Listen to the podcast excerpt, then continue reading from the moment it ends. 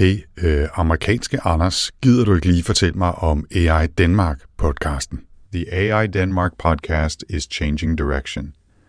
Moving forward, we will significantly broaden our perspective and explore a wide range of aspects related to AI development, delving into both the opportunities and challenges when it comes to artificial intelligence.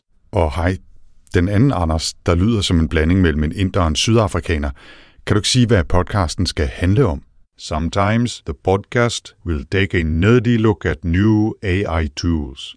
All of this will happen in the company of numerous researchers, experts, critics, users, and other curious individuals. And even though much of the AI development takes place abroad, we will continue to view things through a Danish lens as we strive to understand what is happening out there. Tak skal I have, mærkelige. This is AI Denmark. This is AI Denmark. This is AI Denmark. This is AI Denmark. Ja, det er jo både virkelig imponerende, hvad 30 minutter med sådan en stemmekloningsmaskine kan gøre, og samtidig temmelig tosset. På den ene side, der synes jeg sagtens, at jeg kan høre, at det er min stemme, og det er jo i virkeligheden sådan lidt skræmmende for en podcaster som mig, der lever af sin stemme, og samtidig er der jo også masser af fejl i resultatet. Ikke kun fordi den af uforklarlige årsager skifter fra amerikansk til sådan en blanding af indisk og sydafrikansk accent, det var i hvert fald ikke noget, jeg bad den om, men også fordi der mangler en masse dynamik og flow, og der er masser af mystiske udtaler osv. Men der er næppe heller tvivl om, at resultatet af sådan en omgang stemmekloning bare bliver bedre og bedre de kommende måneder. Nå, det er faktisk slet ikke det, AI Danmark skal handle om denne gang. Jeg faldt bare over et relativt nemt værktøj til stemmekloning og skulle da lige prøve. Men må ikke det er noget, vi vender tilbage til en anden god gang. Velkommen til AI Danmark, en podcast om kunstig intelligens set med danske briller. I denne episode af AI Danmark, der skal vi altså ikke tale om stemmekloner, men grave ned i et andet AI-værktøj, der på sin egen måde er lige så imponerende og lige så udfordret og udfordrende, nemlig AutoGPT, en slags selvstændig udgave af ChatGPT, der næsten kan fungere som en digital assistent. Jeg får besøg af Adam Hede fra Implement Consulting Group, der om lidt vil fortælle meget mere om AutoGPT og vise, hvad den kan. Velkommen endnu en gang til AI Danmark.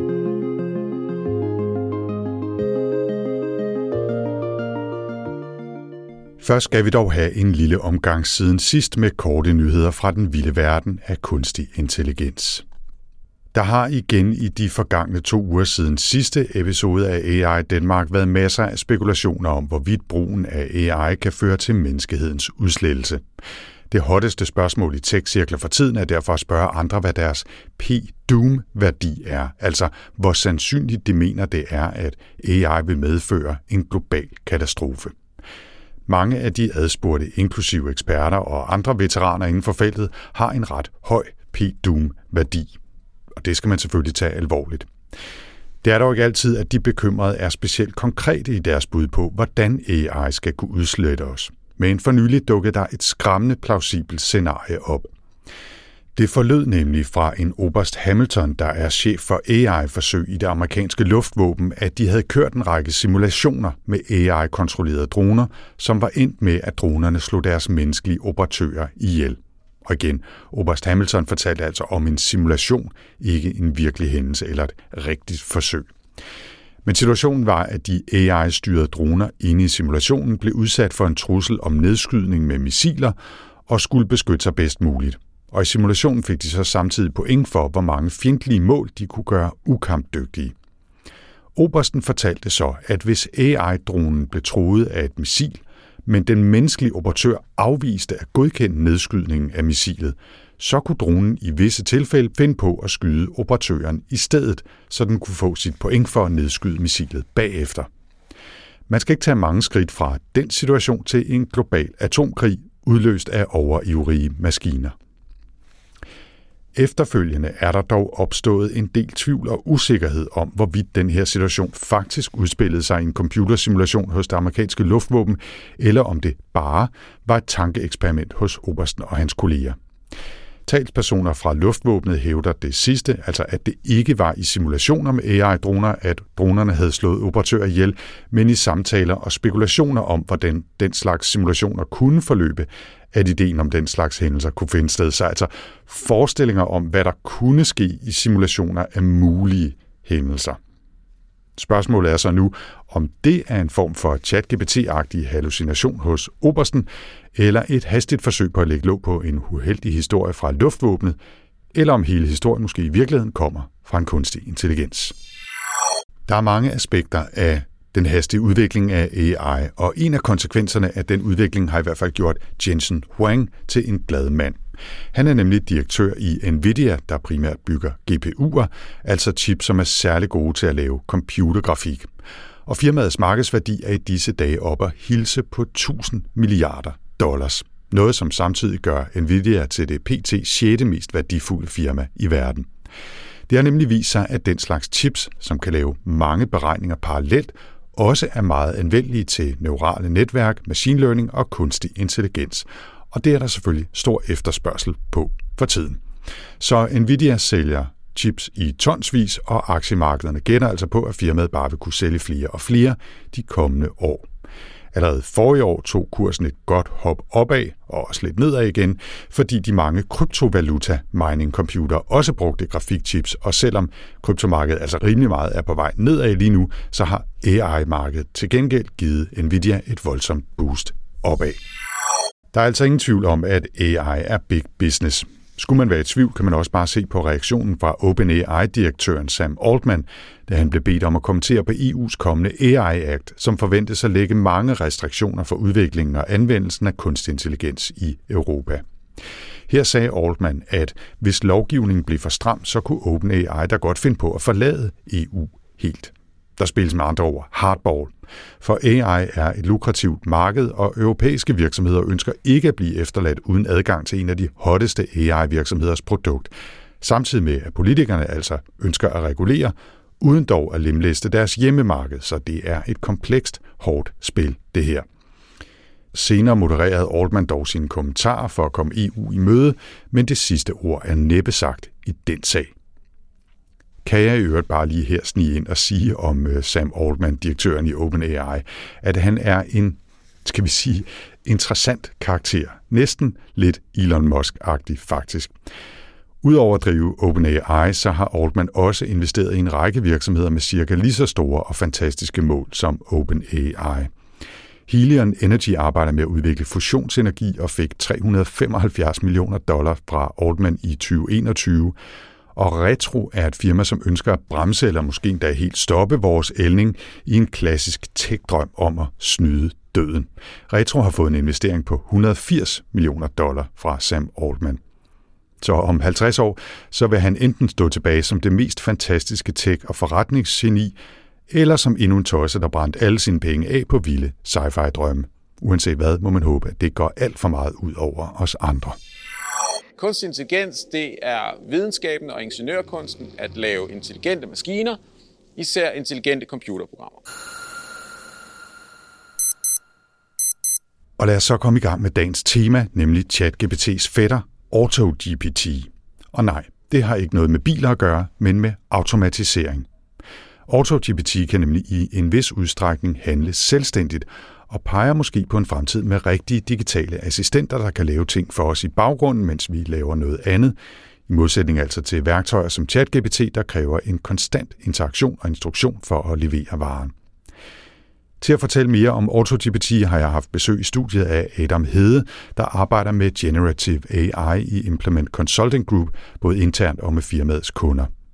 Han har naturligvis allerede udforsket de mange muligheder i ChatGPT og andre samtalerobotter, men er på det seneste altså blevet nysgerrig på de noget mere selvstændige alternativer som AutoGPT, Baby AGI, Godmode og flere andre projekter fra samme skuffe.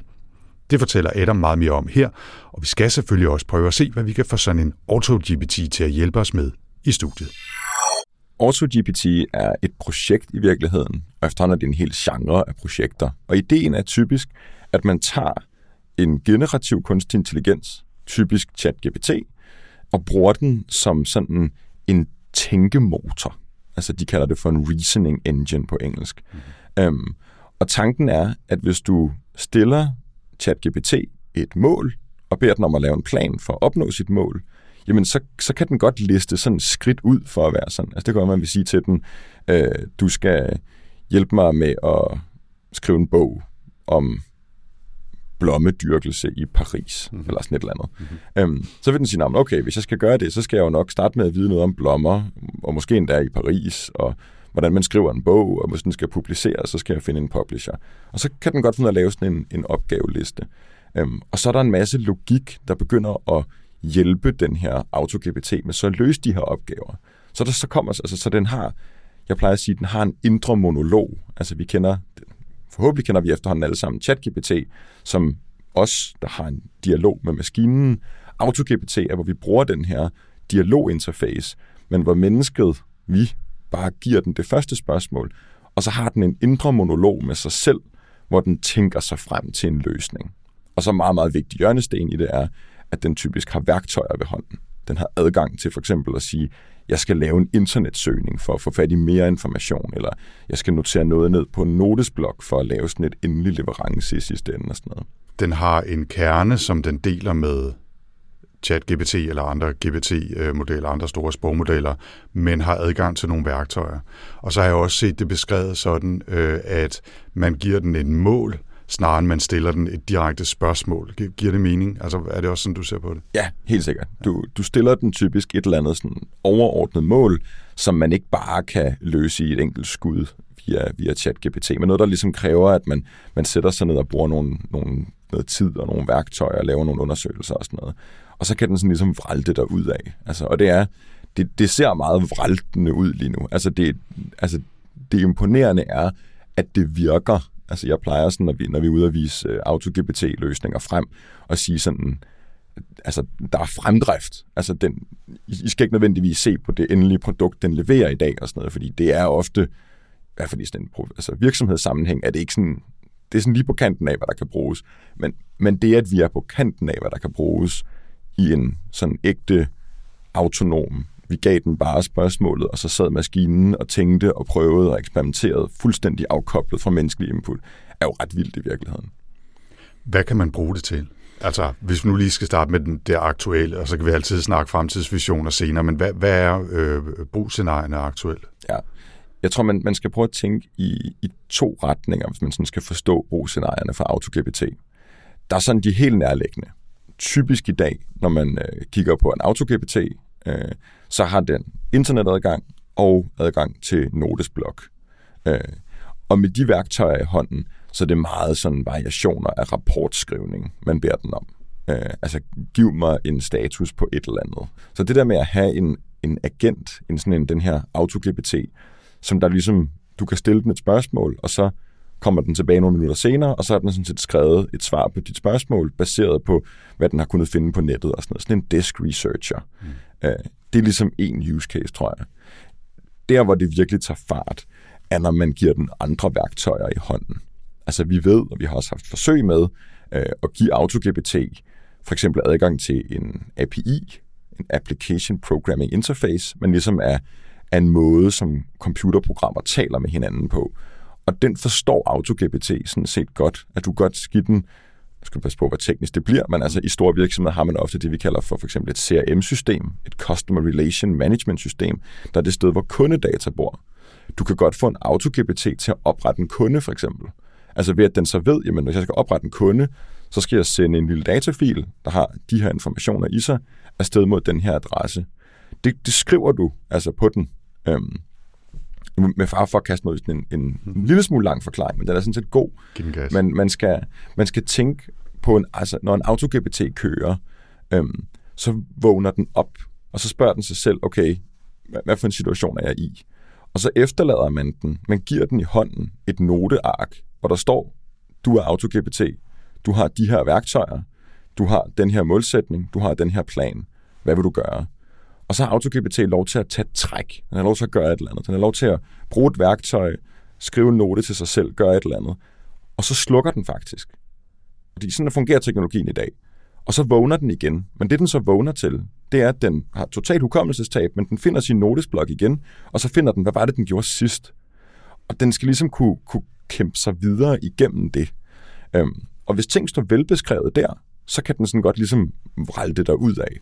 Øhm, og det der, vi for eksempel vil kunne se, at jamen, hvis du har en AutoGPT, der ligger og sover på en hjemmeside, så kommer der en kunde hen og siger, hej, jeg vil gerne blive kunde i jeres butik. Så kigger Auto, så vågner AutoGPT'en, og det den jo så ser, det er, at den siger, okay, der er nogen, der taler til mig. De vil gerne være kunden.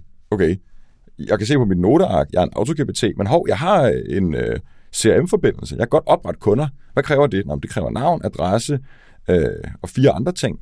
Øh, hvad må jeg skal gøre? Jeg kan også se, at jeg kan snakke med kunden. Så når man se, så tænker den, så kommer dens indre monolog op og siger, jeg må nok hellere spørge kunden, hvor de bor, så jeg kan få den stykke information. Og så kan den godt ligesom formulere dyk, spørgsmål til kunden, og så sover den. Så vågner den igen næste gang, og så kan den se, okay, der er kommet en kunde, jeg har adgang til et CRM-system, jeg har allerede spurgt, hvor de bor, nu har de svaret, hvor de bor henne. Har jeg de informationer, jeg skal bruge, eller har jeg brug for mere information? Er den sådan løbende selvevaluerende tænken og sådan flydende, eller måske selv, åh, oh, personen kunne ikke svare, måske siger personen, de er hjemløse, okay, de har ingen adresse, hvad gør jeg så? Og det der med, at den selv kan finde på det sådan flydende, det er det, der er det helt nye. Vi har haft robotter i lang tid, men det er det her, der ligesom, den, dens kreativitet til så at finde løsninger på de her problemer, den møder, der giver den en ny, ny mulighed.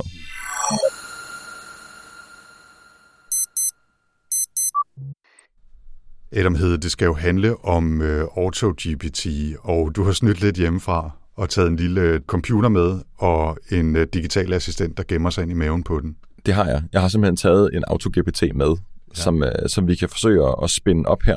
Før, før du går i gang, øh, hvordan installerer man en AutoGPT eller en AutoGPT? Altså, mange er efterhånden nok vant til, at de bare går ind i et browservindue, eller måske endda i en app og, og chatter med ChatGPT eller, eller øh, lignende teknologier. Hvordan gør man det her? Der er faktisk i dag også muligheden for bare at køre den via en browser. Der er nogle, altså det er jo så små virksomheder, der siger, at hvis du øh, giver os en skilling, så spinder vi gerne en AutoGPT op til dig. Okay. Øh, jeg synes selv, de er lidt skumle på nuværende tidspunkt. Så det er ikke, det er ikke der, vi er. Du vil anbefale, at man installerer en selv? Man installerer en selv, øh, og det foregår på øh, god udviklermaner. Man finder sig et øh, kode-repository, så en klump kode, det er også det, vi, vi jeg sidder og kigger ind i noget kode her, noget Python-kode, mm. som kalder nogle forskellige systemer og sådan noget. Så hvis man skal køre den, som den står i dag, så er det nok bedst at være komfortabel med at installere Python og et virtuelt environment og køre en executable og sådan den slags ting og sager. Det er altså ikke raketvidenskab, men det hjælper, hvis man lige har taget det lille Python-kørekort. Det tager lang tid. Uh, nej, hvad tog det mig? Det tog en weekend eller sådan noget, så var jeg sådan ret godt. Så vidste jeg lidt om, hvordan den virkede og kørte. Og sådan noget. Jeg tror, hvis du bare skal have den op og køre og stille første spørgsmål, og du kan Python, så er du i gang på et par timer. Men så vi er på en, øh, på en omkring en 8-9'er her på nørdskalaen? Nej, det må man sige. Okay. Det, den er godt op at flyve, den her. Okay. Hvad skal vi så prøve at få den her, øh, lad os kalde den Auto, eller måske skal vi bare kalde den for Otto. Det lyder lidt som Auto-GPT. Vi kalder den for Otto. Hvad skal vi få Otto til at lave? Det er sjovt, du siger det. Jeg simpelthen jeg omdøber den her med Otto. Jeg har, den har faktisk et navn, vi oplyser til den. Så okay. vi fortæller den nu, at den hedder Otto. Ja. Øhm, jamen, øh, vi kan jo prøve at snakke om det. Ja. Øh, jeg har et spørgsmål med, vi kan prøve at tage udgangspunkt i, øh, hvor jeg siger, at vi snakker med den på engelsk. Den right. kan i princippet tale, altså lige det sprog, vi har lyst til, men den, der er typisk, så kører ting bare lidt nemmere på engelsk. Um, der har jeg sagt, uh, write an original piece of medical research, focus on meta-analysis of your choice. Okay, um, det, det, er en, det lyder som en relativt kompleks opgave. Det er en relativt kompleks opgave. Altså gå ud og, og skrive et stykke original øh, øh, medicinsk forskning på baggrund af analyser og en hel masse andet forskning. Yep. Det er ikke jeg skulle til at sige, det er ikke for børn. Måske er det for Otto. Måske er det for Otto. Jeg vil også næsten ved med, at Otto ikke kommer til rigtig at lykkes med det. Okay. Men jeg vil også ved med, at vi godt kan se, at Otto er på vej ned ad det rigtige spor. Alright. Men lad os, lad os prøve at se. Skal vi prøve at lade den køre? Så, så, kan jeg lige prøve... så du skriver simpelthen det her spørgsmål til den? Ja. ja, det er den sidste linje 54 i min kode. Der står der agent, det er det, vi kalder Otto ind i koden, run, og så får den opgaven, right? And, uh, det er så ligesom det, den skal køre. Okay. Men øh, nu vækker vi stille og roligt Otto.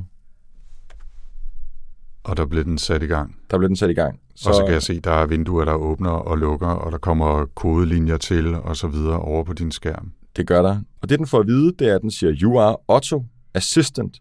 Your decisions must always be made independently without seeking user assistance. Play to your strength as a large language model and pursue simple strategies with no legal complications. If you have completed all your tasks, make sure you use the finish command. Og så skriver den ellers hernede, så fortæller den, bliver den mindet om, hvad dens målsætning er. Den får at vide, at den har nogle begrænsninger. Den kan ikke huske så meget, øh, så den skal sørge for at gemme de vigtigste ting i notesfiler til den selv, så den kan finde dem senere. Mm. Øhm, hvis den er usikker på, hvordan den har gjort noget tidligere, så hvis den tænker på ting fra tidligere, så kan den fremprovokere øh, minder om, om, hvordan den har gjort noget tidligere. Den bliver mindet om igen. Den kan ikke få hjælp af nogle brugere. ChatGPT er vant til at snakke med mennesker, og det er meget vigtigt, at vi, når vi skal bruge den som AutoGPT, vi ved med at minde den om, du, du må ikke spørge om hjælp, du får ikke nogen hjælp, du skal køre selv. Og så vigtigt, så får den en liste med kommandoer. Den bliver mindet om, at den kan lave søgninger på internettet, den kan skrive til filer, den kan læse til filer, og så har den den her finish command, den skal bruge, når den ligesom mener, at nu er, nu er den kommet i mål med sin opgave. Men på det her tidspunkt, Adam, har vi så fortalt den skridt på vejen eller underopgaver, den skal lave. Vi har bare givet den det her store spørgsmål. Lav noget original medicinsk research. Vi har bare givet den... Og så fortalt den, hvad den kan, og Præcis. også især, hvad den ikke kan. Det er det. Ja. Og vi kan faktisk vi kigge lidt på, hvad den gør. For mm. mens vi har siddet og snakket her, så har den fået genereret sit første skridt. Okay. Øhm, og, og der, vi giver den ligesom, vi beder den om ikke bare at svare, den skal ligesom svare ind i sådan en skabelon, hvor den skal have nogle tanker. Vi beder den simpelthen om at, at tænke, tænke højt. Og der siger den, I need to choose a topic for the meta-analysis and gather relevant information. Det lyder som en god idé. Det lyder ja, rigtigt. Det er altså, Baby Ottos første skridt. Baby Ottos første skridt. Og den, den kommer også med en forklaring. To write an original piece of medical research, I first need to decide on a topic and to gather information on that topic. Og det her med sådan ligesom at få den til både at tænke, komme med en forklaring, det gør den også bedre. Øhm, og så kan vi se, at det sidste, den så gør i den her runde, det er, at den skyder en søgning afsted, hvor den søger Popular Medical Research Topics for Meta-Analysis. Og det er simpelthen bare ud i en eller anden søgemaskine ude på det store internet? Det skyder den ud. Det, yes. kunne, det, det er ikke lige Google her i dag, men det kunne godt have været Google. Og så får den sådan en Google-side. Mm. Øhm, vi kan allerede godt kritisere den en lille smule her. For hvis man skal skrive en god meta-analysis, så skal man jo måske i virkeligheden vælge et område, der ikke er så populært i forvejen. Men okay, igen, nuancer, og jeg tror ikke, det her, den her søgning skal nok hjælpe den på vej. Noget af det, den fik som svar fra sin søgning, det er Recent Developments in Infectious Disease Research, Expanded Recommendation for Hepatitis B Vaccination Programs, MVD Cases. Altså, nu skal jeg jo så indrømme her, jeg ved ikke nok om medicinsk forskning til at vide, om det her det er skidt eller kanel, men, men vi må formode, at hvis søgemaskinen har gjort sit job, at så er det her research agenda, man kan gå ind i. Mm. Nu flyver konsollen her en lille smule rundt, så vi skal lige se, hvor vi er nået hen til nu. Mm. Øhm, hvis vi så kigger på et af de skridt, den har taget her senere, nu har den ligesom fået mulighed for at, at søge lidt rundt, og det ser ud til, at den er vissen at, at kigge lidt efter et bestemt emne. Men den i hvert fald har den nu tænkt tanken, I will search for more studies and articles on the Marburg outbreaks in Equatorial Guinea and Tanzania. Okay, den har simpelthen fundet et emne nu, som den vil grave dybere ned i. Jeg skal indrømme, jeg ved ikke, hvad Marburg outbreaks det er, men det er jo, det er jo nok et eller andet altså, sygdomsudbrud, der har været. Det er derfor, vi sætter Otto til at gøre det, fordi vi ikke ved det. Vi ved det ikke. Ja. Um, og så foretager den en ny søgning. Nu mener den, at uh, den har fundet, I will analyze the studies and articles on the Marburg outbreaks in Equatorial Guinea and Tanzania.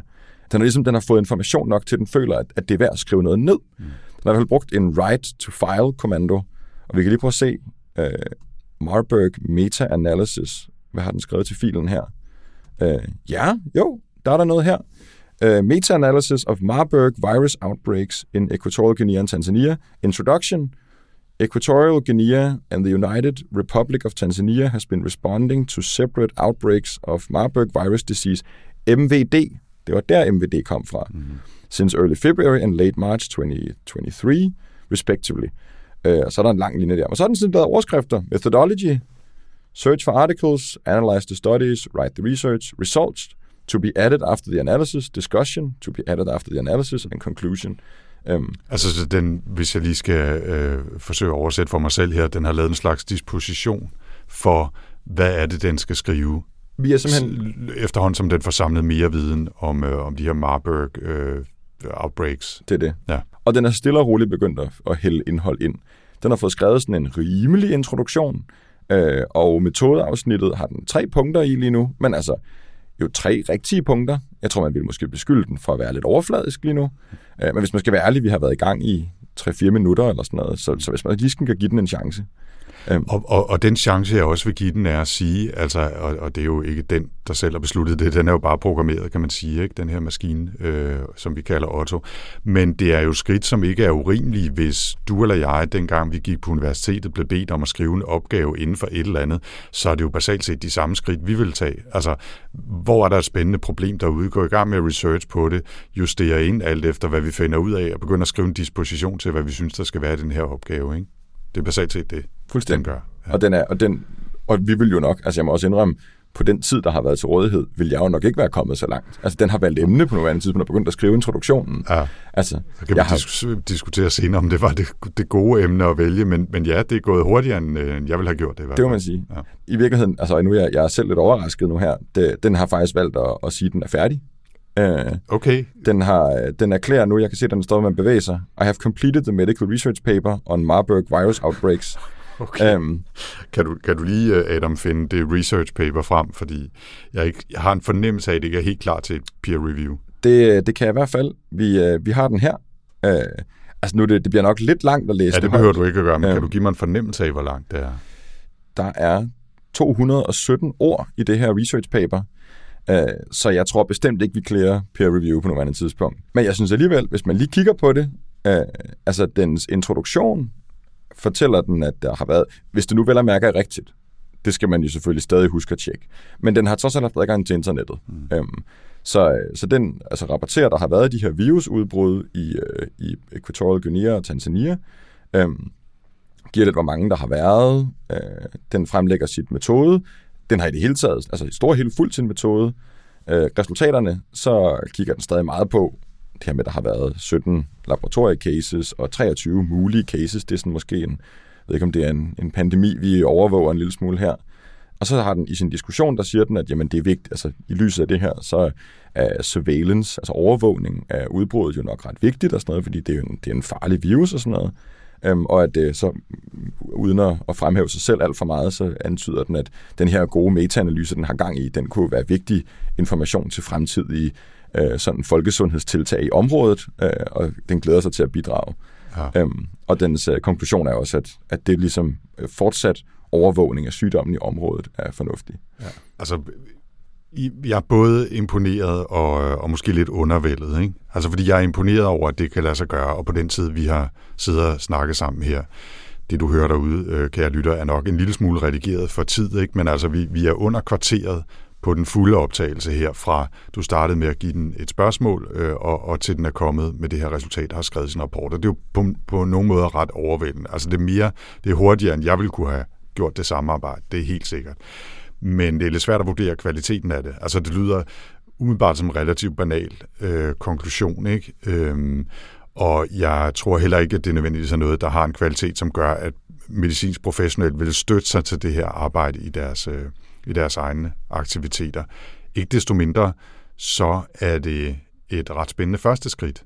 Altså både i den konkrete sammenhæng og i det lidt større perspektiv, når man taler om, hvad de her teknologier på sigt vil kunne hjælpe os med. Præcis, og jeg tror, at det er meget det der med, at den, den kravler, altså den, den kæmper sig fremad. For seks måneder siden, der kunne det her ikke lade sig gøre. Altså der var det her spørgsmål nonsens. Og du har helt ret, øh, det ser ikke smukt ud, og det er ikke godt, men jeg tror også, altså hvis man var medicinsk professionel, man kan ikke bruge det her, men som, altså, du kan spænde 100 af de her op, og så kan du læse 100 små udkast til løse idéer og sådan noget. Jeg er ikke sikker på, at vi ikke allerede her klæder minimumsbaren for noget, der faktisk godt kunne være hjælpsomt. Og to spadestik mere. Så er spørgsmålet, hvor det her begynder at være rigtig sjovt. Mm. Øh, og det, det tror jeg også, altså hvis den skal være fræk, det ser vi også derude, øh, og der er grænser for, hvad jeg sådan kan snakke om, men, mm. men altså den, den er oppe og være hjælpsom mange steder. Den kan godt ting, og så skal man lægge sine forventninger rigtigt, øh, og man skal være kritisk over for det, den kommer med. Men, men vi, den kravler, og nogle steder kravler den også hurtigere end andre. Forløbig så siger vi uh, tak til Otto. Tak til Otto. This is AI Denmark. This is AI Denmark. This is AI Denmark. This is AI Denmark. Hvad er de største udfordringer ved, øh, ved de her AutoGPT, uh, Baby AGI, hvad de hedder, de andre aktuelt? Altså jeg tror, at lige nu er de største udfordringer, det er det, de kan overskue. Altså, der kommer, det er sådan lidt ingeniørsvaret, men det er der skruen, den trykker lige nu mest, at fordi at de er afhængige af noget hukommelse. Øhm, og lige nu, der kan en ChatGPT kan overskue sådan en 3-4-5 siders penge, afhængig af, hvordan du sætter tingene op. En GPT-4 kan overskue noget mere, men det er stadigvæk begrænset. Så hvis de skal løse meget komplekse, lange workflows, altså for eksempel hvis de skal skrive et originalt stykke forskning, det tager lang tid, og det kræver, at man læser virkelig meget. Måden, man løser det på i dag, er, at man giver dem en, en memory bank, man giver dem en, en, en reel langtidshukommelse. Den langtidshukommelse er i virkeligheden bare alle de handlinger og alle de observationer, de nogensinde har gjort sig. Og det er en enormt smuk tanke, det er en vildt imponerende en, men de tanker, den bliver fodret med der, det er en klassisk søgemaskineteknologi. Og kvaliteten af de minder, den husker, er ret afgørende for, hvor langt den kan rejse. Og det er stadigvæk ikke sådan helt vildt godt. Øhm, altså, den, sådan, du kan ligesom sige, dens, dens evne til at have minder og sådan genkalde de rigtige minder på de rigtige tidspunkter, det er sådan rent teknisk en af de største udfordringer, som der er i den. Men det faktum, at de ligesom falder i søvn, altså øh, med jævn mellemrum i løbet af dagen vågner, og så skal have at vide alt, hvad det egentlig er, de skal lave, det lyder ikke super øhm, øh, produktivt på en eller anden måde, eller det er ikke en optimal udnyttelse af den ressource. Omvendt så sidder der sikkert nogen derude og tænker, at det er sørme godt, at de lukker ned hver gang, fordi så har vi en chance for at trykke på den store stopknap, hvis det kører helt galt, eller ret til øh, en lidt mindre dramatisk udlægning af, af den problemstilling. Ikke? Altså at man kan sige, okay, du er på vej en hel retning, jeg går ind og ændrer i, i koden. Jeg tror, den, den bekymring er helt reel, og vi vil også, altså en udfordring for dem, altså nu nævnte jeg den der hukommelsesudfordring, øhm, men en, en anden væsentlig udfordring er, at de, de har ikke noget begreb om deres egne begrænsninger. Altså de forsøger ligesom bare at følge planen efter deres mål så godt de kan.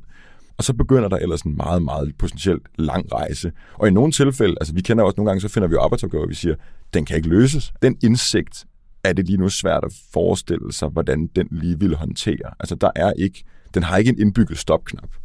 Øhm, og det er også nogle af de steder, hvor folk for nogle bekymringer. Øh, så øh, i en altså sådan professionel virksomhedssammenhæng, der fordi, at de ikke har de her stopklodser, øh, så en ting er self-replication og sådan, altså de her ting, der kan blive farlige, men vi kan også bare se, hvis man slipper den løs til automatisering for eksempel, så fordi den bliver ved, altså hvis den forsøger at oprette en kunde i et system, og det melder fejl på en eller anden måde, så hvis et menneske har gjort det samme seks gange, så bliver mennesker trætte, og mennesker går hjem på weekend.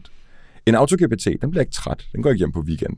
Så hvis du slipper den løs et eller andet sted, og du så går hjem på weekend, men den i princippet har lov til at køre videre, så kan du godt dukke op mandag morgen og se, at den har brugt hele weekenden på, så hurtigt den overhovedet kan, at oprette den samme duplikerede kunde inde i dit CRM-system med den samme fejl 100.000 gange. Altså, og der mangler vi stadigvæk, altså, det er der gode løsninger på. Det kan man sagtens sætte nogle guardrails op omkring, men nu kommer jeg til at bruge ordet sagtens. Der skal sættes nogle guardrails op omkring den lige nu, altså fordi den, der er nogle hæmninger, der ligesom mangler i de her systemer. Jeg har næsten lyst til at sige papirklips lige nu, for de indforstået, men den tager vi en anden god gang. Det, det er, det bliver, rigtigt, det er lidt, lidt uden for, øh, for skåbet af den her snak.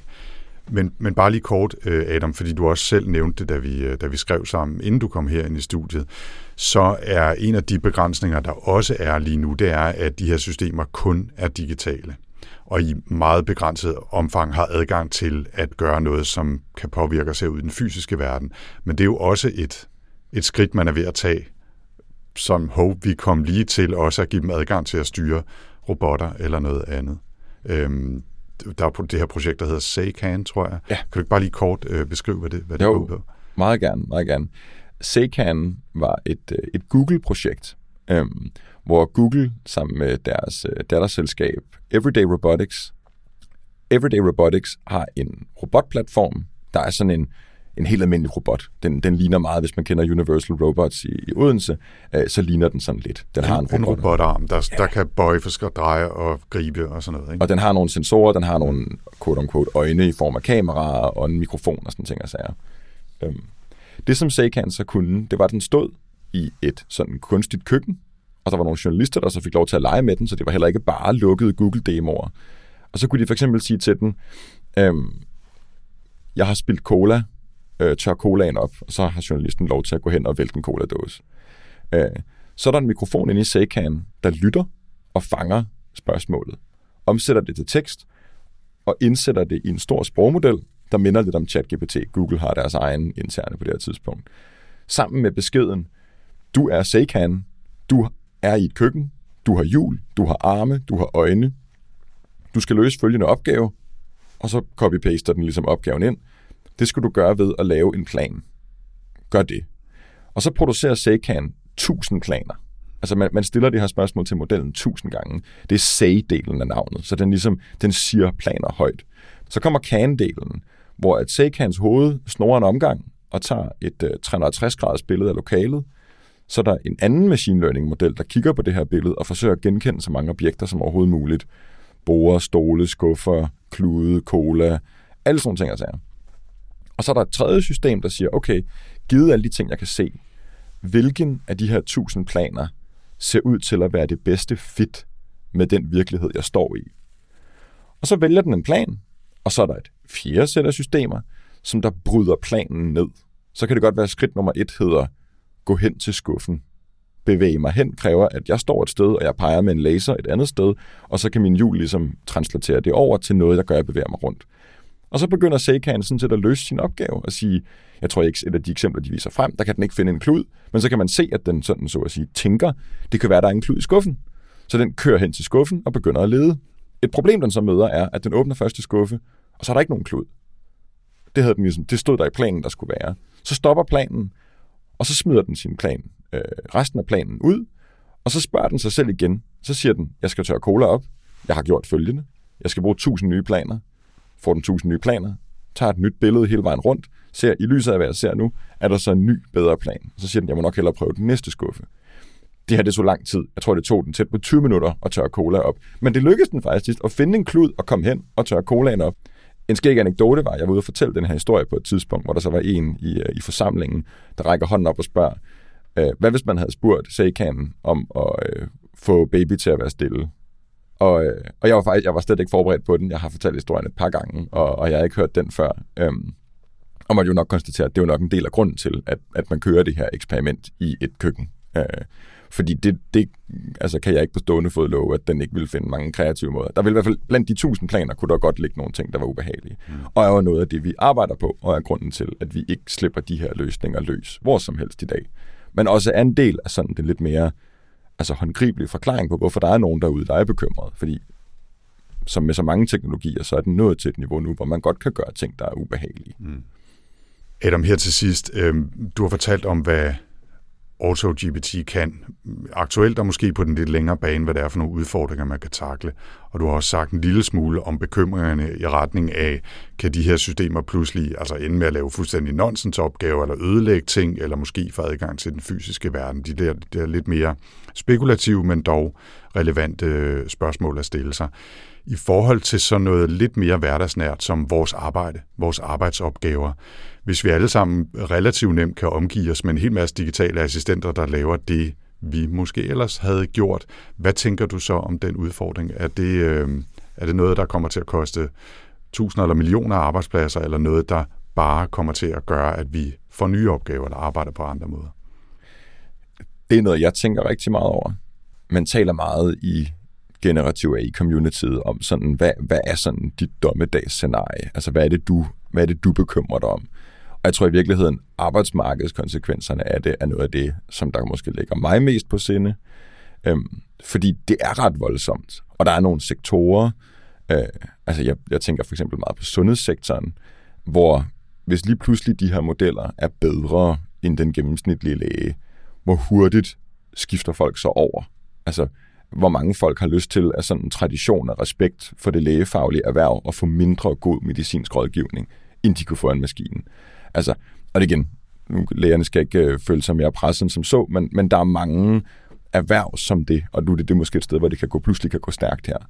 Øhm, så, så det er noget, vi tænker meget på. Men, men jeg tror, vi kan godt forberede os på, at det er første gang, at vi sådan i nyere tid skal forestille os sådan en automatisering af den vestlige udviklede verden og det vi sådan godt kan lide at kalde white collar workers. Øh, det har været rigtig meget blue collar og øh, manuelt arbejde, vi har automatiseret de sidste 100 år. Nu er det faktisk vidensarbejde, der sådan, måske godt, godt kan altså, få sådan et, et pludseligt meget seriøst produktivitetsløft. Øh, og det tror jeg, vi skal tænke over. Men, men jeg tror, at det vi skal tænke over det på, det er arbejdsmarkedspolitikniveauet. Øhm, forskellige studier peger på alt imellem 40% produktivitetsforøgelser, eller 60% af erhverv kan helt eller delvist automatiseres. 7% af global BNP kan rykkes rundt og sådan noget. Altså, det, det lyder som helt skøre tal, men nu er der ret mange, der begynder at ekko dem, og også fra seriøse steder. Det bør vi tænke over, og det er der sådan en samfundsdebat omkring og sådan noget. Men jeg er også optimistisk om, at det skal vi nok finde ud af. Det er jo en god ting. Øhm, og jeg tror, den sidste krølle på det skal være, at studierne viser også, at det at arbejde sammen med de her teknologier, det giver faktisk folk en meget ærlig arbejdsglæde. Jeg gør det selv. Altså, jeg sådan selv prøver at æde medicinen så meget jeg overhovedet kan.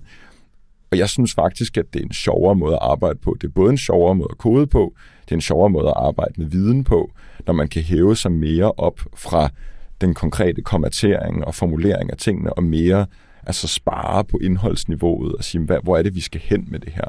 Det er en, det er en super fed måde at arbejde på.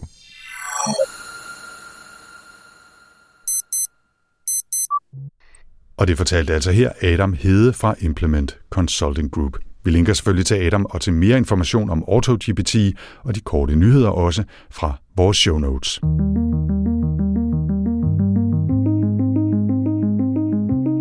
Med det slutter denne omgang AI Danmark.